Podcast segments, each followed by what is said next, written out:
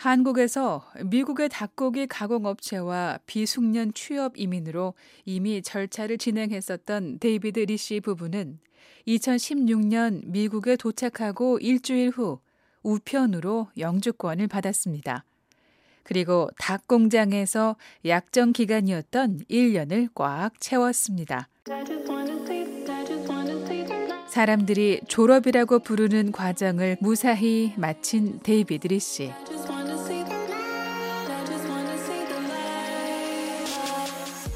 뷰티셔플라에서 지금 사람을 구하고 있으니까 한번 와볼래 이러더라고요. 그래서 그래서 그냥 그럼 한번 그냥 이제 끝날 때도 됐고 하니까 그래가지고 연락 드려서 그렇게 가니까 몇 개월쯤이에요? 끝나기 전 11개월 정도 됐을 때 음, 그러니까 예. 네. 그래서 테니스 예. 그 스테치버러에서 테니스까지 8시간 정도 걸리더라고요. 테네시주 내쉬빌에서 미용재료 상점을 운영하는 지인을 미리 만났고 상점에서 일을 하기로 결정했는데요. 졸업을 끝내고 가족 휴가에서 돌아온 후 테네시주로 떠났습니다. 미국에 온 지 1년 된 이민자 가정의 첫 이주. 다시 한번 기대감을 갖게 한 여정이었습니다. 이삿짐이 많지 않은데도 가려고 하니까 6월 큰 거에 들어 짐을 넣으니까 하나 가득 차더라고. 아니 뭘 산 것도 없는데 하나 가득 차더라고요. 거기에다가 차는 뒤에다 터잉하고 제가 운전을 그 짧은 저수족에 네 명이 쩡쩡 앉아가지고 원래 앉으면 좀 완전 네, 우리 진짜 난민이에요. 난민이야? 어, 어, 레피지, 아니 애들이 더 작아서 가능했던 것 같아요. 지금처럼 크면 크면 뭐가 돼? 그 그 다리 넣는 그쪽에다가 약간 이불 같은 거 채우고 거기 작은 애를 앉히고 어, 작은 애를 이렇게 마주 앉았는데 엄마 멀미나 거꾸로 앉으니까. 조금만 가자 해서 밤에 떠났었거든요. 왜냐면 그래도 뭐 또 뒤에다 차를 토잉하고 가니까요. 네. 속도도 못 내는 데다가 그 차 가다가 혹시 뭐 차가 많고 막히면 어쩔까 싶어가지고 그래도 밤에 떠나가지고 올해 2016년 6월에 미국에 들어와서 1년 다니고 나서 어. 7월 7월 20, 7월 말에 7월 26일에 이사 나왔지. 460마일 740km 떨어진 내슈빌에 도착한 데이비드 리씨 부부 가족. 도시 면적만 40여 배 차이에 인구도 3만여 명이 사는 시골 마을에서 70만 명이 사는 도시로 이사를 한 것인데요. 좀 시내로 갔죠. 스테이츠보로는 거의 천동네였고 거기에서 가니까 아우 내시빌은 시내라고 그러더라고요. 차도 막히고 아침 출근할 때 가끔씩은 차도 막히고 하더라고요. 그래서 이게, 이게 우리 처음 새로운 곳에서 새로운 일을 시작하게 됐습니다. 첫 1년은 남편분께서 네. 선생님께서 열심히 일하셨고 그 다음에 두 번째 해는 이제 두 번째 같이 일했죠. 같이 일하셨 같은 네, 곳에서 같은 곳에 일을 딱 음. 6시간만 아이들이 있어요. 애들이 네, 있어가지고. 그리고 저는 시급이 좀 작고 신랑은 조금 더 많았고. 어떤 네. 일을 하셨어요, 두 분이 각각? 신랑은 머리를 달고 아, 그 이게 가발, 가발. 아니, 거기에 이게 디스플레이도 좀 흑인 상대 그 beauty supply 그 물건들을 음. 그 물건이 들어오면 뭐 stock도 하고 음. 그저 창고에다가 뭐 분리별로 이렇게 다 해놓는 일하고 음. 그러니까 스탁도 하고 스탁도 하고 세일도 하고 어. 예. 한효순 씨는 손님이 거의 없는 오전부터 아이들이 학교에서 돌아오는 시간 전까지 일하고 남편은 저녁까지 가게를 돌봤습니다. 리 씨 부부가 이 미용 상점 사장과 면담할 때 약속한 대로였습니다. 사장님한테 또 들어가기 전에 딱 말씀을 하고 들어갔어요. 음, 일을 저는 일을 길게. 많이 길게를 못하고 애들 오기 전엔 집에 가야 되고 음. 이럴 때는 그 방학엔 무조건 쉬겠다 애들 덜 보겠다 아니면 그래서 싫으시면 저는 회사를 안 나가겠다고 딱 말씀을 하시 해, 하고 음. 그 사장님이 그래서 그러면 알겠다 아이들과 행복하자고 온 미국에서 돈을 벌기 위해 아이들을 방치하는 일은 없도록 하자는 것이 리시 부부의 생각이었습니다. 그리고 한국과 달리 미국의 어린이들은 보호자 없이 지낼 수 있는 시간이 연령별로 법적으로 엄격히 정해져 있고 이를 어기면 정부로부터 양육권을 빼앗길 수 있다는 사실도 숙지하고 있었습니다.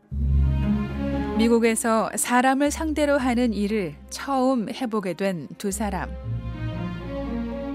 아니었었는데 뭐 다 알아들을 수는 있었고 음. 얘기가 잘 안 될 뿐이지. 그래서 뭐 일하는 게 그렇게 힘들지는 않았어요. 근데 뭐 물건에 대해서 처음 뭐 어디 뭐 한 한 달 동안은 음. 물건이 어디 있고 뭐 이런 거에 대해서 이 이런 물건을 어, 떻게왜 파는지 모르니까 근데 그게 그 먼저 있던 분이 그 아시는 분이 뭐 잘 알려주고 해가지고 뭐 일하는 데 그렇게 큰 지장은 없었어요 저는.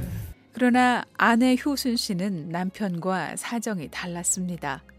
조지아주에서 아이들만 돌봤던 효순 씨는 영어로 사람들과 매일 소통해야 하는 환경에 처음 놓이게 된 겁니다. 자기는?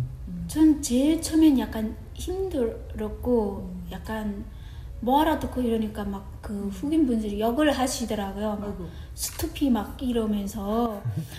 그것도 어떻게 알아들었어? 아니, 그 어떤, 어떤 말은 잘 알아듣더라고. 그러면서 너무 눈물이 확, 확 쏟아져 내리더라고요. 내가. 일하신 지 얼마 만에? 한 한 달 정도 됐을 거예요. 그래서 아.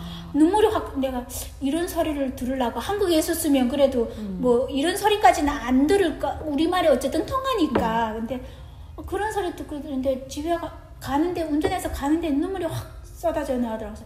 음. 아 내가 무슨 북이 영화를 늘리려고 말 한마디도 모르는 이 미국 땅에 왜, 왜 왔지? 막 이러면서 해서 아, 내가 그 사람한테 그렇게 말까지 들어가면서 음. 내가 돈을 벌고 언어로 인한 난관은 예상했던 일이었지만 면전에서 욕을 들으니 마음이 상했습니다.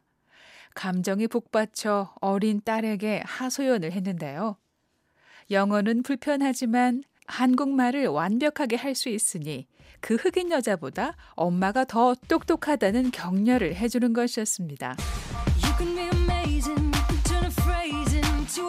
아 그렇구나. 아, 딱 생각해보니까 또 그런 거예요. 저 사람들은 한국말 한마디도 모르잖아요. 음. 근데 나는 그래도 니네 나라 말을 내 모국어도 알면서 니네 나라 말로 그래도 여기 와서 일을 할 수 있으니까 그래도 또 거기서 약간 또그 자존감이 조금 올라가더라고요. 그래서 음. 그 다음부터 조금 마음을 가짐을 다뤄 새로 잡은 게 음. 약간 어 내가 말을 못하고 이러지만 이 사람들한테 내가 아무튼 이렇게 물건 파는 일을 하는 거잖아요. 그 음. 가게 자체가 웃음으로 먼저 다가가고 음, 뭐 물어보면 성심껏 답변해주자. 그래서 음. 이렇게 말을 해도 어, 그 사람이 기분 나쁜 일이 있어서 나한테 이렇게 말을 하겠구나 하고 너, 웃어 음. 넘기자. 음. 그리고 흑인들이 많이 드나드는 미용 상점에서 데이비드 리씨 부부는 일종의 문화 충격을 경험하기도 했습니다. 그래 흑인들 참 안 됐다고 생각한 게 있었죠. 막 머리가 여자들 머리가 막 꼬불꼬불꼬불꼬불꼬불한데 참 한국 사람들은 동양 사람들은 그래도 많이 복을 받았네. 음. 어, 저 사람 저 여자 미국 흑인들은 거의 평생을 저 머리에다가 어, 저 머리를 그 머리에다가 막뭐 이런 걸 엮어 가지고 음. 이렇게 뭐 이렇게 하니까 이게 무거우니까 뒤로 자꾸 당기잖아요. 그러니까 음. 머리가 이렇게 자꾸 탈모가 많이 또 오시더라고요. 음. 그것 때문에 되게 또 고민 많으시고 여기다 또 풀을 또 붙이시고 가발을 붙이시고 음. 머리에다 진짜 돈을 많이 쓰시더라고요. 그래서 음.